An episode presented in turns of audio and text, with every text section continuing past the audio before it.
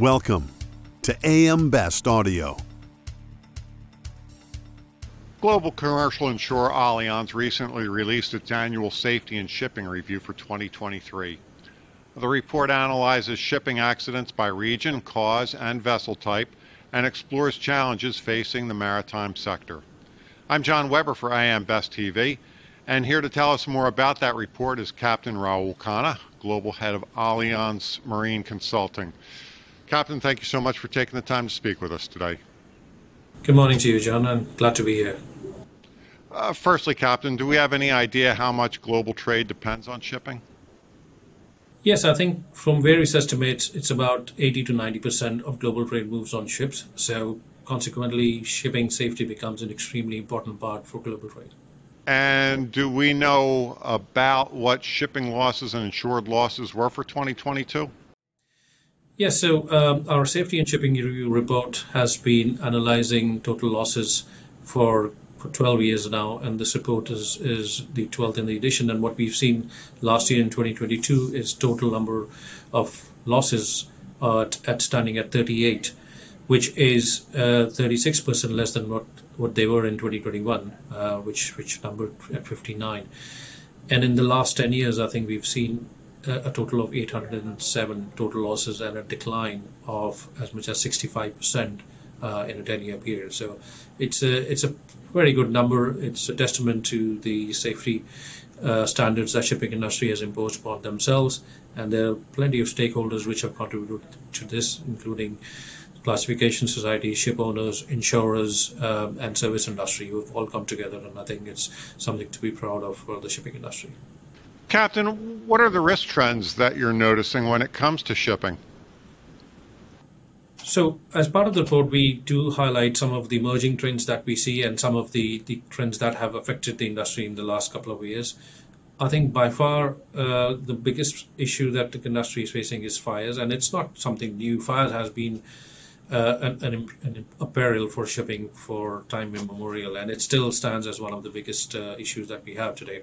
Now, last year, uh, apart from the total losses, we also record how many number of incidents or casualties uh, that ha- occurred in the shipping industry, and that stands at a relatively relatively unchanged number of around these 3,000 incidents. And out of that, 200 uh, incidents are of fire, which is actually quite a big increase from previous years. So what we have seen is a jump of 18% in the fire incidences uh, in the last year, uh, and this is causing a big concern for us. Now, one of the bigger problems with fire is is the kind of changes in cargo that we have been carrying. The industry has seen in the last few years very different types of cargoes that have started being carried. That's basically you know, going on with the demands of the industry. Particularly, we are looking at lithium ion batteries and, and electric vehicles which are carrying lithium ion batteries, and that has caused uh, one of the big concerns for the shipping industry. So, so why is fire risk on the rise, and, and what's being done about it? So the, the demand for lithium-ion batteries and uh, demand for such goods uh, which are used using a lithium-ion battery has gone exponentially. We are expecting around 30% increase in demand year on year for the next decade in lithium-ion batteries and the related goods. Now, the trouble with lithium-ion batteries in general is that they, in in, in a, a well-made battery manufactured according to standards, is should not be a problem but because of this demand, it's this exponential demand. They have new manufacturing uh, facilities come up in different parts of the world, and not all of them have the same standards of manufacturing. So we have a flood of lithium-ion batteries which are manufactured anywhere and everywhere now being shipped in containers or or put in the goods which are being carried in containers and other ships, and that has become a big problem for us now. For us, we know lithium-ion batteries uh, the fire associated with these batteries can burn very vigorously. It is very hard to extinguish and can go reach very high temperatures. And if you can imagine a fire in one of the electric vehicles, especially the used vehicle, which is a big concern for us, if a fire starts in a car carrier which has thousands of vehicles and one of them starts to burn uh, like this, which is with very high temperatures and, and burns for a longer time, this can this fire can very quickly you know propagate into other vessels and make in, in fact uh, create a catastrophic result for the vessel like we saw with the Felicity, Felicity Ace uh, car carrier a couple of years ago, which uh, which sank in the middle of the Atlantic Ocean with more than 4,000 vehicles on it. Do the risks or losses vary by geographic location? Yes. So the the top region, the top hotspot for total losses has been South China and Indochina area, and that has topped the the chart for the last 10 years that we have seen. Now, uh, there are other regions which are there. For example, we have seen uh, the Arabian Gulf and and the surrounding region also started to come up on the list, which is also a little bit of a concern that why the total losses started to come up there. But South China and Indochina has been one of the key regions where we have seen total losses for so many years. And the reasons behind could be so many because of the, the increased traffic, the small boat traffic, the coastal traffic that is there. Um, and of course, there are weather implications in that region, typically because a lot of the area is exposed to typhoons, uh, which has also been uh, one of the causes of these losses. And there are other regions, of course, where we measure the total incidents, as I mentioned earlier. So we've looked at 3,032 incidents across uh, the region. Now, British Isles and the North Sea region has been the region where the total number of incidents have been topping the charts. And this has again been a region where the losses, uh, the losses or the sorry, the incidents have been very high. This is uh, for last year, but in the last 10 years, if you see, we see the East Mediterranean and the Mediterranean Sea region, which has been topping the charts for these incidents. Of course, there are some reasons why some of the regions go a little more in incidents than the others. We believe that, because there are not many total losses in, in this North Sea and British Isles region, this could be a function of uh, a better reporting of incidents than is the case in some of the other regions in the world. On another matter, Captain, the New York Times ran a story this week on something called spoofing as it relates to oil tankers. Uh, can you explain what that is?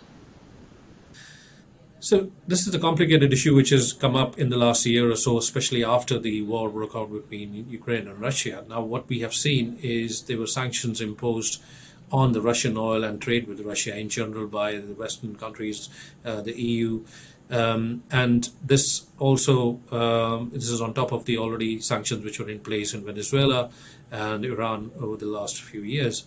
Now, for the oil trade, now cutting out Russia from oil trade would mean that the supply side of the oil flow would have been severely impacted. Hence, a lot of even countries and companies have started to engage in, in in trade of this oil under and trying to trying to hide behind um, spoofing, which um, lets them sell and, and transport their oil uh, without getting noticed from the sanctions. Now, spoofing is basically uh, a term where you you you falsify your signals of identification of a vessel, which is the AIS, the automatic identification system, which is supposed to be carried by all vessels, and all tankers would have one, and that enables the others to to pick it up and know what kind of vessel it is, what is the name, what is the IMO number, the location, destination, etc.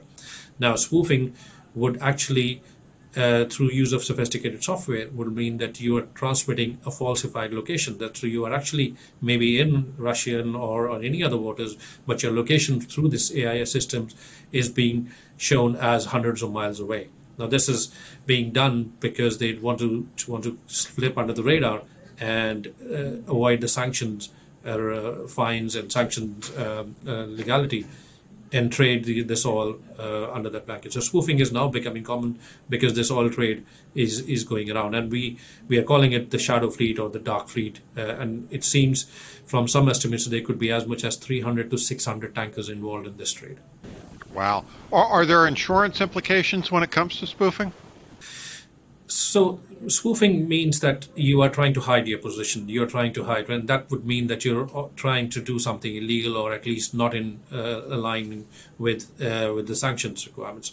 And every insurance policy would carry a san- sanctions uh, breakage exclusion clause, i.e., if you are going to break sanctions, then the policy may not.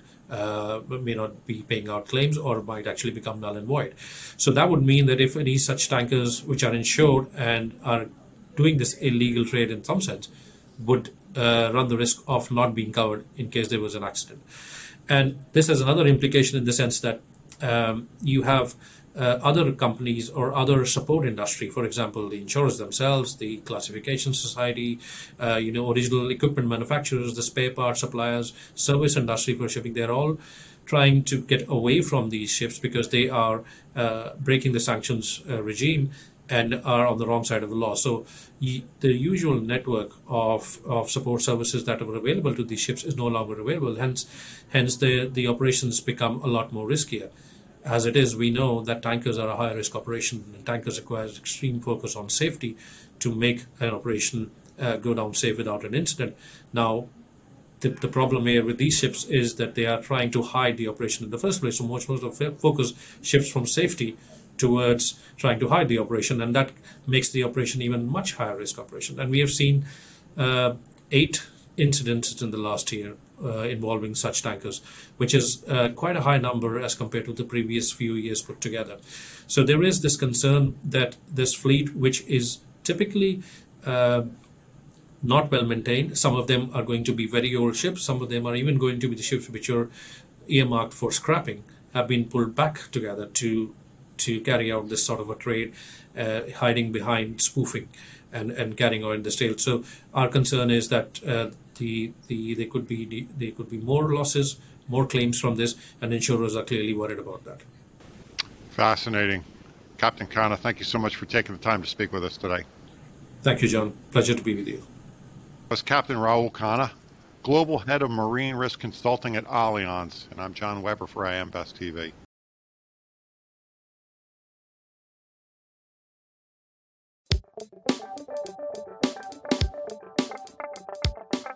Looking to get the full attention of the insurance industry? We have the platforms that will do just that. Whether it be AM Best TV, AM Best Audio, Best Review Magazine, or Best Day. Find out more by calling AM Best Advertising Sales at 908 439 2200, extension 5399, and have a great day.